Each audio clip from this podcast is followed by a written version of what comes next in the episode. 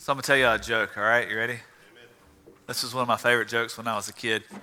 I tried on the college class this morning, and we'll see if y'all respond better. What's worse than finding an apple, I mean, a worm in your apple? Finding half a worm. The, the college kids were told that they'd get like extra credit in class if they uh, laughed loud. But yeah, okay, so you, you bite into a worm and eat half, you bite into an apple and eat half the worm. That's kind of gross, right? Yeah, who wants to do that? Anybody? Oh, boo. All right. So uh, one of my favorite, my, my, favorite fruit is the apple. Um, I, don't, I don't know how often people think of, hey, what's your favorite fruit? Um, but, but apples, a- apples are good.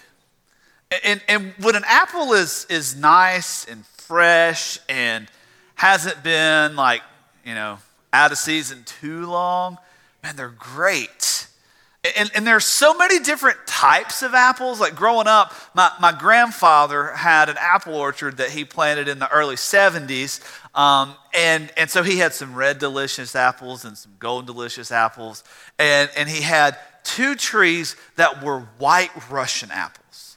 Now, if you want really good applesauce, white Russian apples are the way to go. But man, you can do everything with apples. You can make bu- apple butter, you can make apple jelly, you can make apple juice, you can make apple cider, you can make apple pie, you can make apple dumplings. Man, you get apple, apple, apple, apple, apple. And when apples are good, they are really, really good. Some people like firm apples. Some people like apples that are a little bit softer and, and not like going bad softer. Like there are some varieties of apple that aren't quite as firm. Uh, we, in the last few years, have, have, have come to experience Honeycrisp apples. Man, Honeycrisp apples is like just drinking apple juice straight from the apple when they're good. But when they're not quite ripe, when they're not quite there, they're not so good. But then there are crab apples. They're the size of a cherry, maybe a little bit bigger than a cherry. You bite into one of those things and your face goes inside out because they are sour. I really, really, really like apples. I don't like melons. I, I, don't like melons at all. Watermelon, cantaloupe, honeydew. Addison, our daughter, you give her a bowl full of watermelon, it will be gone in about 10 minutes. She might not eat anything else. She will fight you on everything else you put in front of her. Watermelon and cantaloupe, done. It's gone. Now, what does all this have to do? What does all this have to do with the book of Genesis? In Genesis chapter, oh, true story. Um, I was supposed to do my PowerPoint this week, and I forgot my power cord to my laptop, so I didn't get done. And I was like, I told Christy Thursday, I was like, I didn't have my power cords. I haven't done my, lap, uh, haven't done my PowerPoint, but I got to remember uh, to make sure that I, I do that. Except my laptop wouldn't come on, the battery was dead. And, and I was like, I got to make sure I remember to do that this weekend. Didn't remember. Um, I did it this morning at like six o'clock forgot to email it to somebody or bring it on a thumb drive to put on the computer. So you're going to have to use extra good listening skills to, if you want to fill in your blank today to catch where we're going. But we're going to be in Genesis chapter 6. Genesis chapter 6, looking at the first 12 verses. Um, kind of an odd passage of scripture in some regards, but one that is very dynamic for where we are today and who you are and who I am and, and where we're going as we look at this whole idea of Genesis and how God chose Christ, and Christ was the plan from the very beginning. So, Genesis chapter 6, the first 12 verses says this Now it came about when man began to multiply on the face of the earth, and daughters were born to them, that the sons of God saw that the daughters of men were beautiful, and they took wives for themselves, whomever they chose. And the Lord said, My spirit shall not strive with man forever, because he is also flesh. Nevertheless, his days will be numbered 120 years. Now, the Nephilim were on the earth in those days, and also afterward, when the sons of God came into the daughters of men, and they bore children to them. Those were the mighty men who were of old, men of renown. Then the Lord saw that the wickedness of man was great on the earth, and that every intent of the thoughts of his heart was only evil continually the Lord was sorry that he had made man on the earth, and he was grieved in his heart. And the Lord said, I will blot out man whom I have created from the face of the land, from man to animals to creeping things and to the birds of the sky, for I am sorry that I have made them. But Noah found favor in the eyes of the Lord. These are the records of the generations of Noah. Noah was a righteous man, blameless in his time. Noah walked with God. Noah became the father of three sons Shem, Ham, and Japheth. Now, the earth was corrupt in the sight of God, and the earth was filled with violence. God looked on the earth, and behold, it was corrupt, for all flesh had corrupted their way upon the earth. Let's pray. Father, as we look into the face of your holiness, as we, as we gaze upon your glory and on your beauty, as we consider how magnificent and how great is our God, the true God, the living God. Father, we, like Isaiah, reflect on who we are and think we're unclean. It's in staring at your beauty that we see our ugliness. It's in staring at your holiness that we see our sinfulness. It's in staring at your perfection that we can truly see our corruption. But God, I ask that today, in seeing your beauty and you're seeing your glory and seeing your holiness, that we don't remain in corruption, but that we go into what is the incorruptible realm of glory because of Christ Jesus today. Holy Spirit of God, fill us, fill this place. Use me, God. Get, get me out of the way. Use me to, to share your word, your hope, your gospel, your peace today. Father, we love you. And we ask all this in the glorious name of Christ. Amen. So we get into this passage of Scripture. Like I said, it's, it's, it's, it's a little awkward. I, am not, I'm not going to sugarcoat it. There are some odd things in this passage of Scripture. There are some things that kind of defy human reasoning and logic. But the most startling thing in all of this passage is that God Himself, the one who made heaven and earth, the one who spoke into existence all the birds and the fish and the trees and the stars and, and everything, but then took time to kneel into the dirt and draw out of the dirt something that He could form into fashion into us, into whom He would breathe His very breath of life, that God would say, I'm sorry I ever made that. I'm sorry I ever made that. Why? Remember, I love apples. I love apples when they're good. You ever bit into a bad apple? One that was, I don't know, maybe towards the bottom of the cellar before it got shipped to the supermarket. The one that sat in your pantry for maybe two weeks too long the one that it wasn't just soft, it was grainy. You ever bit into a grainy apple? You, you ever, you ever bit into an apple that just. Mm. See, that didn't just happen. That apple went bad over a period of time. You can look at the world around us today and think, man, we are in a mess. It has never been this bad. It has never been like this. But here's the deal the Bible shows us that corruption is not a recent development. Corruption is not a recent development. You find no greater corruption than when elections come in American society. It doesn't matter whether you vote red, green, blue, purple, pink, orange, green, geranium, I don't know what you vote. You don't see corruption heightened any more than when it comes to power and someone going for office. Think, well, it used to be that day in the old days. Sure, it did.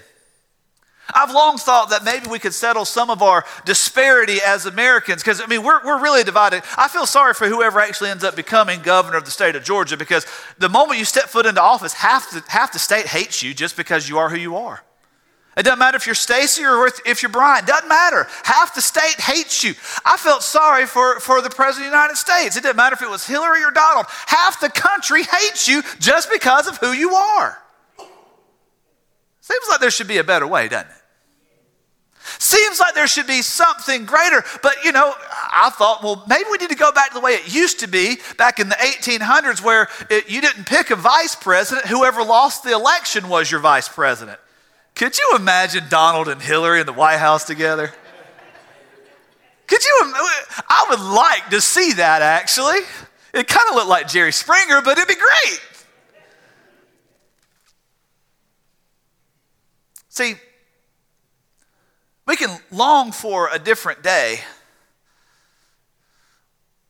but a different day didn't end in civility.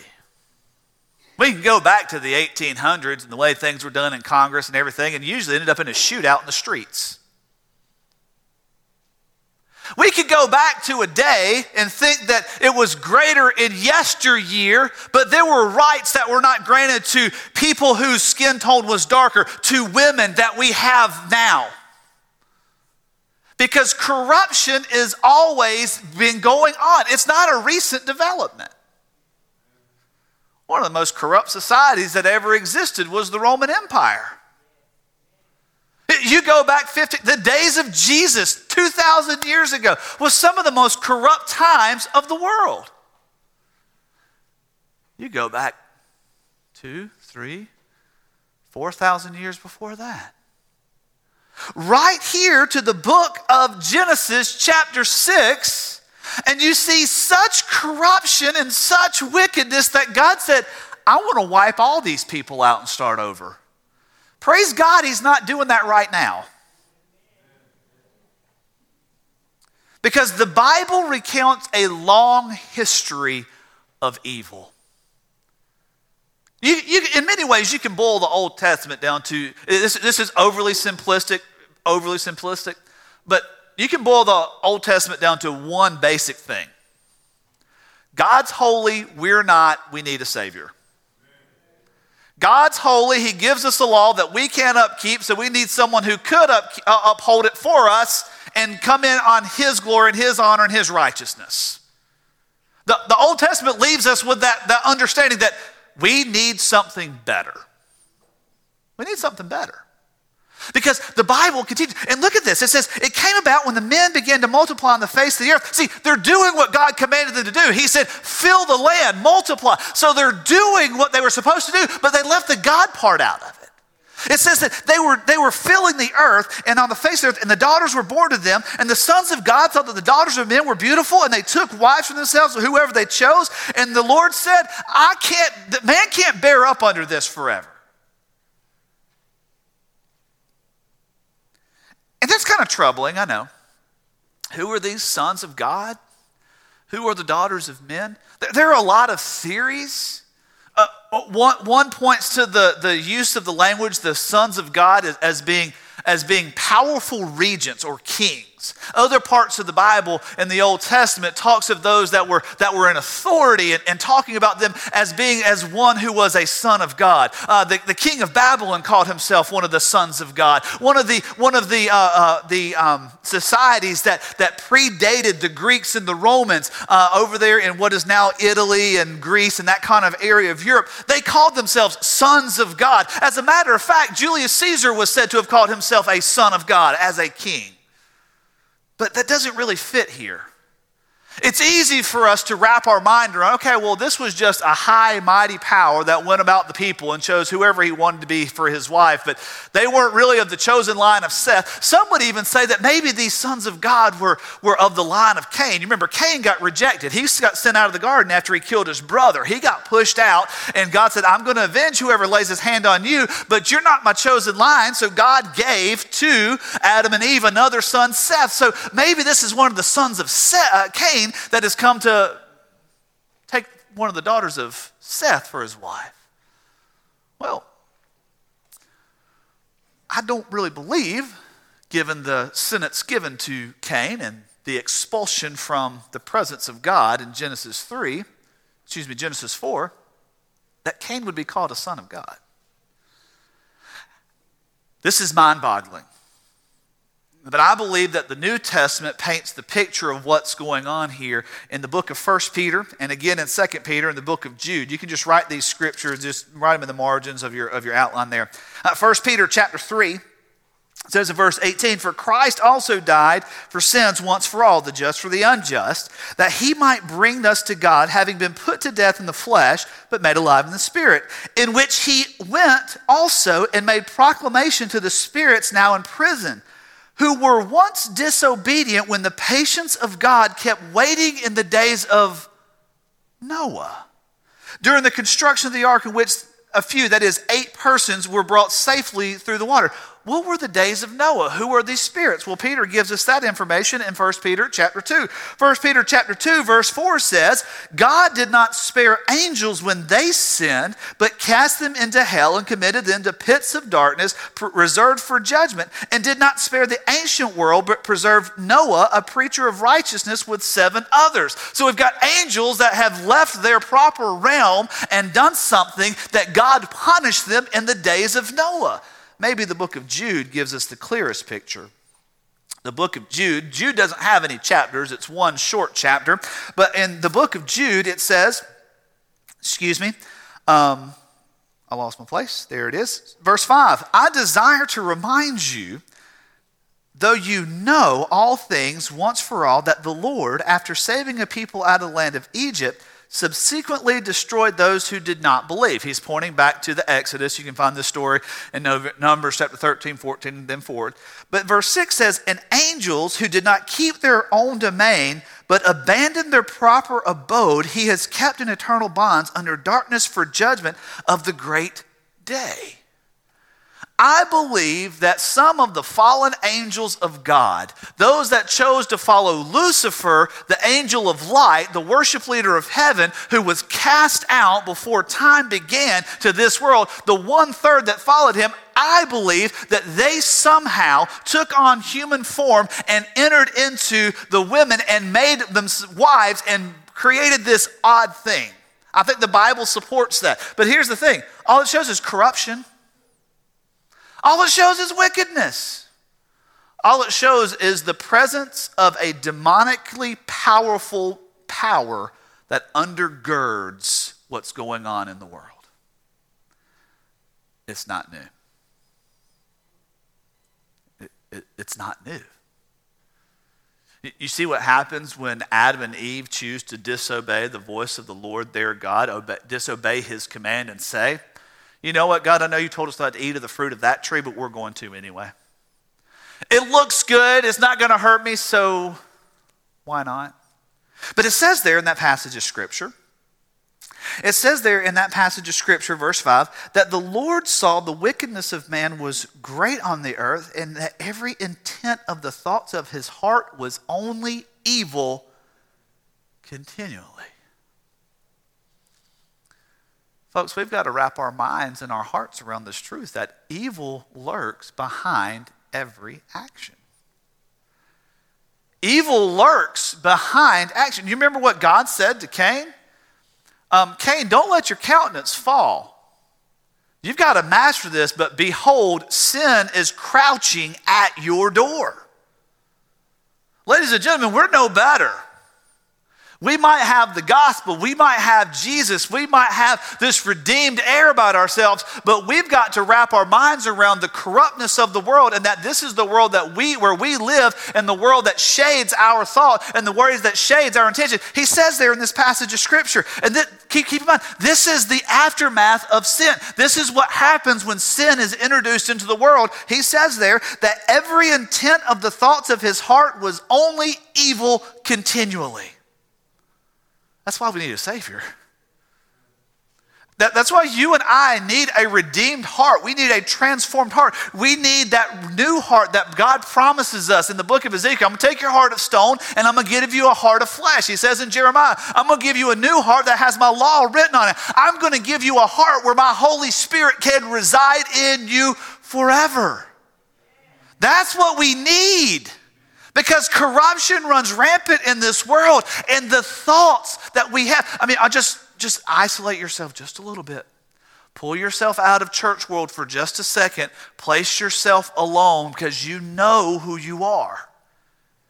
You know you better than I know you. You know better than your mom and daddy know you. You know you better than your spouse knows you. You know you.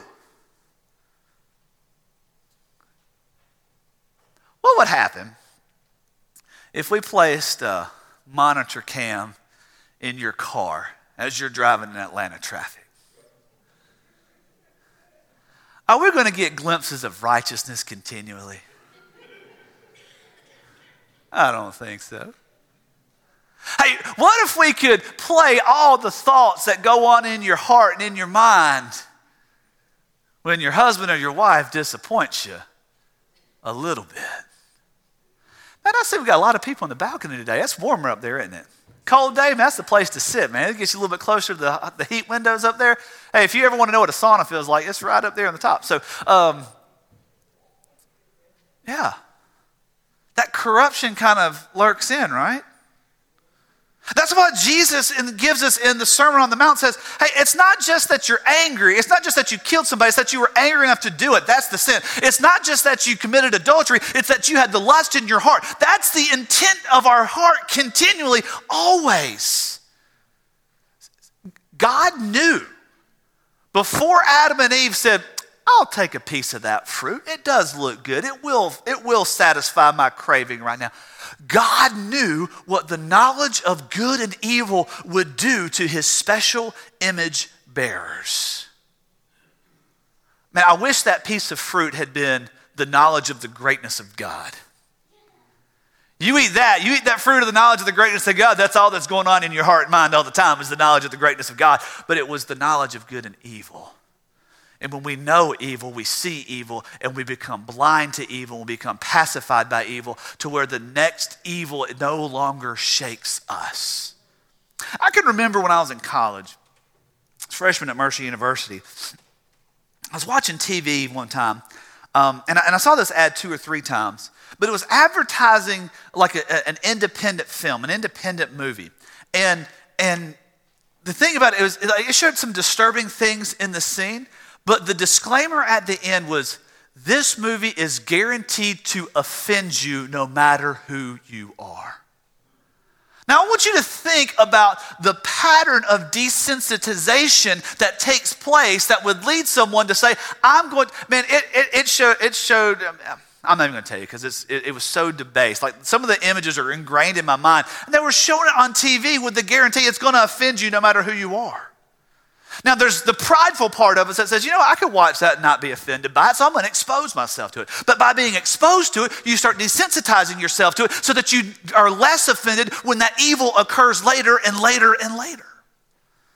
That's, that's why that's why sometimes it's easier for us to consume such uh, pornographic images on our television now that we never would have been able to consume on ne- regular TV 50 years ago because we've become so desensitized to it. Evil lurks behind.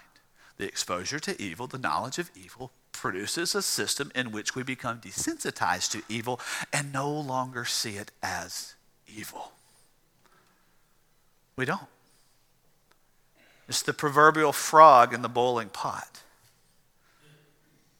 Being a cold blooded mammal, it no longer, a cold blooded amphibian, it no longer recognizes the temperature until it's too late. This is why we're looking at the book of Genesis. To see that the world where we live was not the world that was designed, but it's because of sin. It's through our own fault, our own action, our own sinfulness that we have to come to grips with the greatness of our Savior. But the startling thing here, verse 11 and 12 shows us that this level of evil does not remedy itself. Look at what he says in verse 11 and 12. The earth was corrupt in the sight of God, and the earth was filled with violence. God looked on the earth, and behold, it was corrupt, for all flesh had corrupted their way on the earth. Does that sound familiar? Corruption and violence, corruption and violence, corruption and violence, corruption and violence. How many, how many more times are we going to wake up? And the first thing we hear on the news is a mass shooting.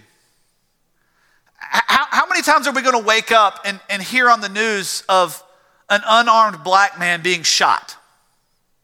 How many times are we going to wake up and see in the news and see what's going on in the world and just be like, it's another day? Does the picture of verse 11 and 12 not scream 21st century America to you? Come on, we just went through an election cycle. It should. It should. But it doesn't remedy itself, it continues because this is the world that God said, I'm getting rid of it. I'm wiping it away. So, a couple weeks ago, had some apples at the house. And, and they were Honeycrisp apples. Remember, I told you I like the Honeycrisp ones. And, and here's the thing about the Honeycrisp ones if, if you're going to get a good one, it's usually about the size of a softball. Th- those are the good ones. The ones that are about the size of like a tennis ball, they got a little ways to go. So, so I was cutting the apples, and, and Christy doesn't really like apples the way I do. Um, she, she, will eat them if, you know, like that's part of what we're having for that meal, but, you know, uh, she's not going to be like, hmm, let me go to the store and buy me some apples to eat. You know, that's just, that's just not her. So one of the things that I noticed as I was slicing, we got one of those things, it's, it's, it's, a circle about that big around, and it takes the core out and cuts it into eight pieces, and you push it on there and all that stuff. Um, so, so as I was getting ready to, to cut, I realized that the apple I was cutting for Christy had a big bruise on this one side over here. And, and I knew, I was like, well, she's not going to eat that. So, so I, I cut that one, and I put it on my plate and gave her the one that I pulled out for me because it didn't have a bruise on it. And then I went over here and I grabbed a knife, and I just cut that bruise part out, right? It's like a simple remedy. See, that's one of the cool things about apples is you can have a bruised part of your apple and you just cut it out and the rest of it's fine. It's not going to hurt you. It's good, man. It's just going to taste great. It's just that bruised part might be a little bit off. It's not like it's not like a watermelon. I mean, I don't like watermelon anyway, but like if you've got one bad section of the watermelon, it kind of permeates through the whole thing, right? Or, or, or, or even like, or an orange or, or, or, or um, citrus fruit. You know, you get one bad spot, it taints the whole thing, but not an apple. Uh, bananas, you get a bruise on a banana, it makes the whole thing kind of mushy and soft. And, you know, some people just don't like mushy and soft bananas, you know? Some people don't, bananas, they, they turn color. Man, you cut a banana, like, you know, you, man, it's a nice banana, you cut it, and you walk away for like five minutes to go wash your hands or do something, and you come back and it looks like you know my shoe. I mean, it's just it's just like brown and black. It's like I'm not gonna, oh, I'm not gonna eat that. It's like I just turned around. That's all I did. But see, the thing about an apple is if you've got that bruise and you don't cut it out right then, that bruise seeps all the way down into the core. Even if the apple is still on the tree, that bruise doesn't heal itself. The corruption continues to set in and it goes deeper and deeper and deeper. And then you're left with this brown, mushy mess that you can do nothing with. And God is sitting there holding the planet that He had created. And he realizes that there is nothing that is going to fix itself in this system. And so he says there in verses 6 and 7 he was sorry that he had made man on the earth. He grieved in his heart. The Lord said, I will blot out man whom I have created from the face of the land, from man to animals to creeping things to birds of the sky, for I am sorry that I have made them. Folks, here's what I want you to hear. Because God is not just speaking in direct terms, He is speaking about this particular time in human history, but I believe that He is speaking throughout all the annals of history, even to today. God does not take sin, God does not take corruption lightly. He doesn't take it lightly. He does not turn a blind eye to it. He does not ignore it. He does not say, ah, well, that's just a little bit. It'll be okay. See, God sees the corruption and the sinfulness and knows that an action has to be taken. It says there in that passage of scripture that he was sorry he had made man on the earth and that it was he was grieved in his heart. Folks, your sin and my sin grieves God. All sin grieves God. All sin pierces to the heart of God's holy nature and character. All sin points back to God and says, This is not what you created. This was not how you designed it. All sin grieves God. Why? Because God wanted something greater and better than what sin brings. That's why God designed Eden. That's why God placed Adam and Eve in a place that was beautiful, a place that was fruitful, a place that knew no corruption, knew no death, knew no brokenness. It was great. I, I told our college class this morning, I am of the belief because the command of Scripture to Adam was to multiply and fill the earth I am of the belief that had that, that piece of fruit never been eaten, had the knowledge, the fruit of the tree of the knowledge of good and evil never been touched, never been eaten, never been consumed, that we'd all be living in Eden today. Think about that.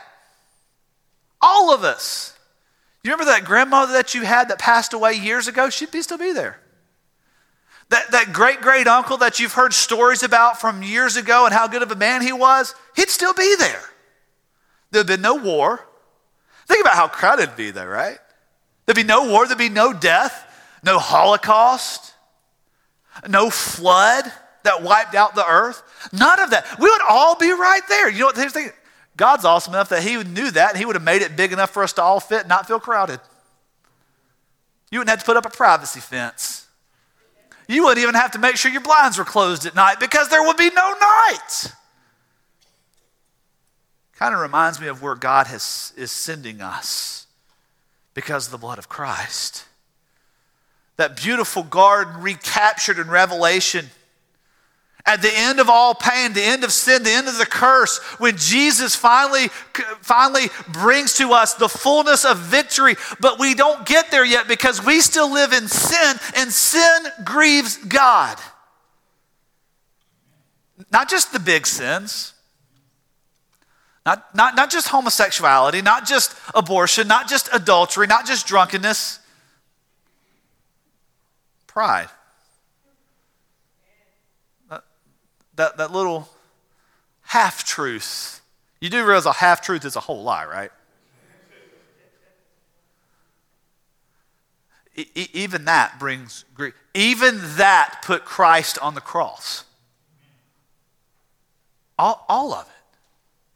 The thought that, the th- thought that we know a better way, the thought that we could do something better than what God has provided, the thought that, that, that we could do something better than someone else, the thought that we are better than someone else, that, that prideful, that puff up. See, all, I believe that pride is the, the root of all sin. It's the, I know better than God, so I'm going to do my way. It's, it's a self centered pride. That's what it is. And it brings us into this collision with the, with the nature of God and it brings grief to God. He says, look here. He says, he says I, I am sorry that I made man. You ever been truly sorry that you did something? I mean, truly sorry, not that mama's making me apologize sorry. You know that one, right? I'm not really sorry, but I better say I'm sorry so we can get on with life. That really, really, really sorry. All the married people know that one. Words come out. Can we just cut my tongue off so I don't do that one again? That kind of sorry. God was so sorry that he had made man, his image bearer, his special creation, that it says that he was going to destroy it all. Notice the words that he uses I will blot out man whom I have created from the face of the land, from man to animals to creeping things and to birds of the sky.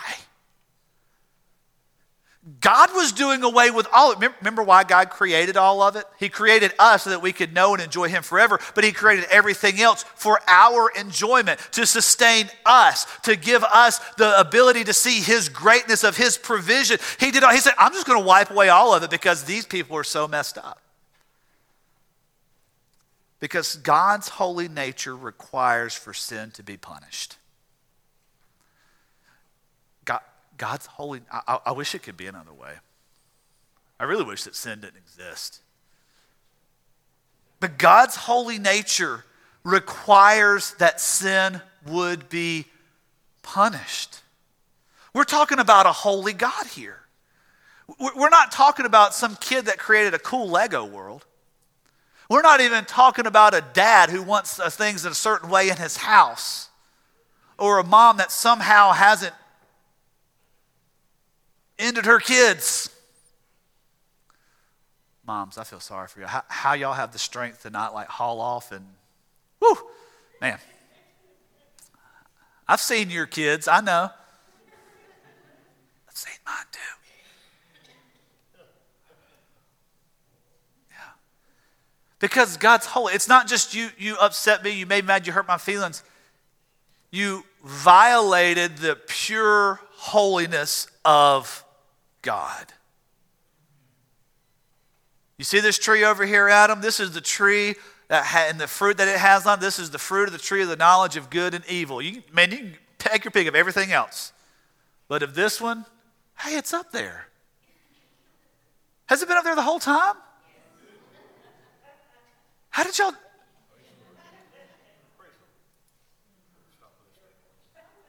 That's amazing.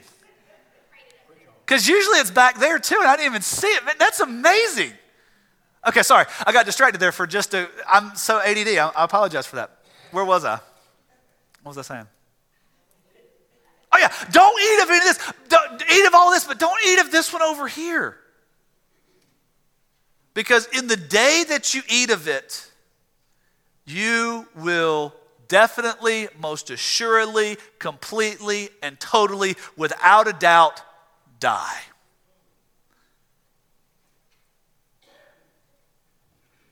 And you thought that because you didn't die the day that you ate that apple that you escaped the punishment, but that wasn't the death to come. God's holiness requires for sin to be punished. But can I tell you the cool part about this passage of Scripture?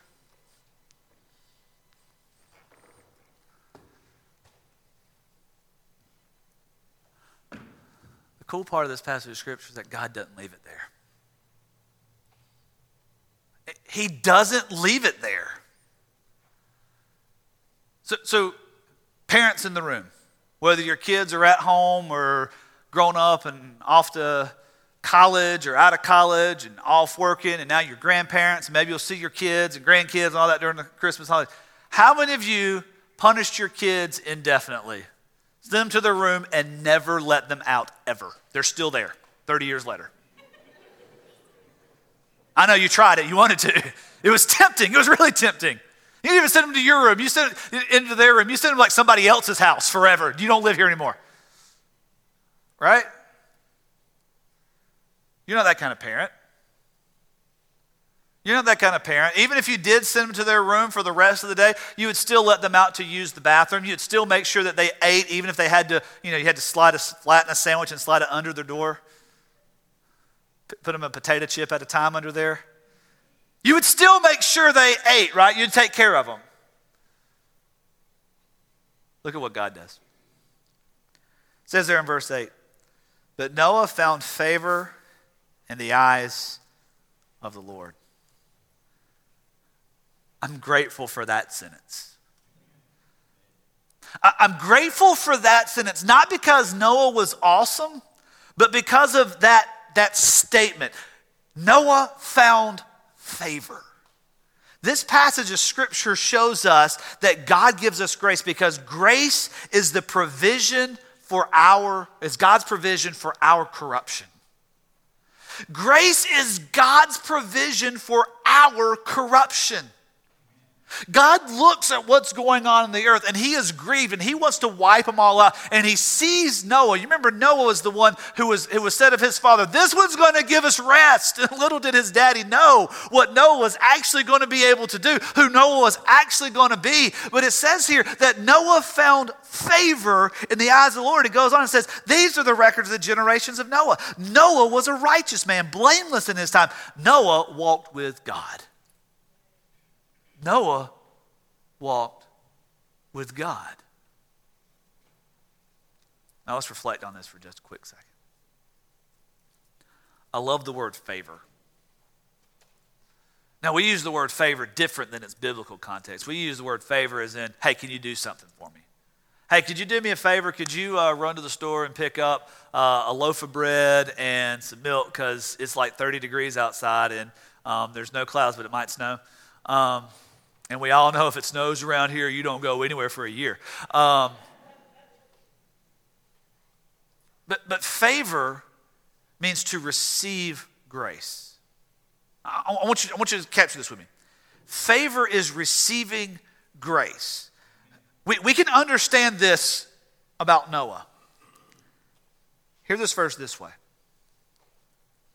But Noah received grace in the eyes of the Lord.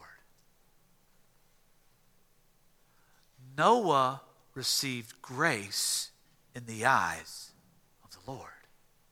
Noah experienced grace. Noah experienced something that other people did not experience in his day. He was altogether different. He was wholly set apart because why? He walked with God. He received grace. The fullest extension of grace is found in the ability to walk with God. The fullest extension of grace is found in the ability to walk with God. Look at the corruption of the world, yet Noah is walking with God. Look at the, the, the, grief of God and his desire to just wipe it all out. But Noah had the grace of God and was able to walk with God. And it was said of him that he was blameless and righteous, not because he was a good dude, but because he was walking with God. He had received grace. Look at America 2018.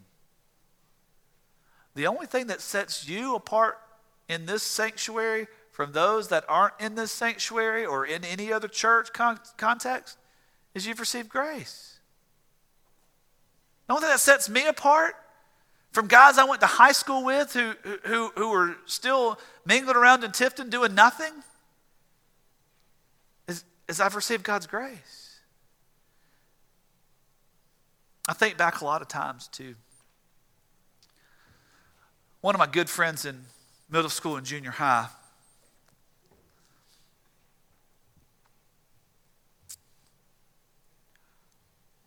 got into some trouble with him time and again.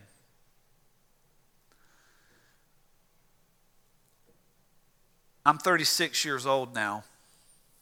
Five years ago, I found out that he had died. And because we live in social media world, a couple of people from high school or whatever were kind of messaging back and forth about it. And, and the details of his death were not really released, but ultimately he died of a heroin overdose in Phenix City, Alabama.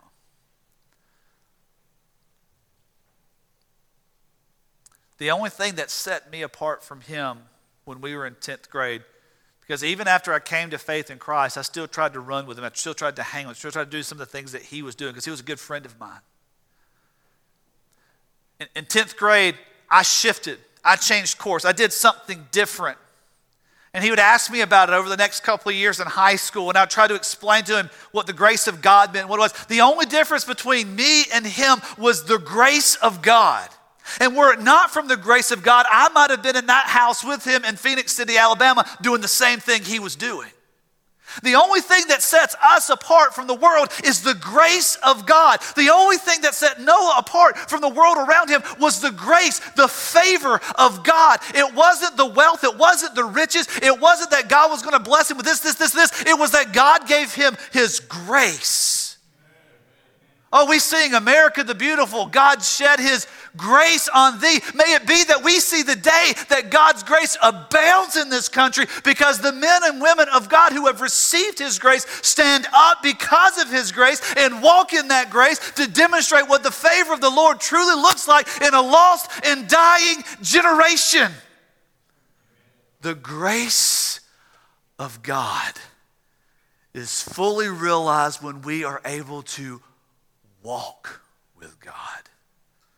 But you do not walk with God unless you have Jesus. Jesus Christ is the only way to experience the grace of God. Everything that God wanted to offer, everything that God wanted to do, everything that God wanted to provide, He did when He sent His Son into this world and hung Him on a tree, arms spread wide, blood flowing down to wash us of our wickedness. You thought the corruption could not get any worse, but it did that day when men and women, when people, when your sin and my sin put our Savior on a cross to die. But he didn't stay dead. He rose the third day to show that corruption has been, been, been, given its death sentence, that corruption will be overcome, that corruption has been given its final notice, that the Savior lives, the Savior breathes, the Savior saves, and He will save you today if you call on His name.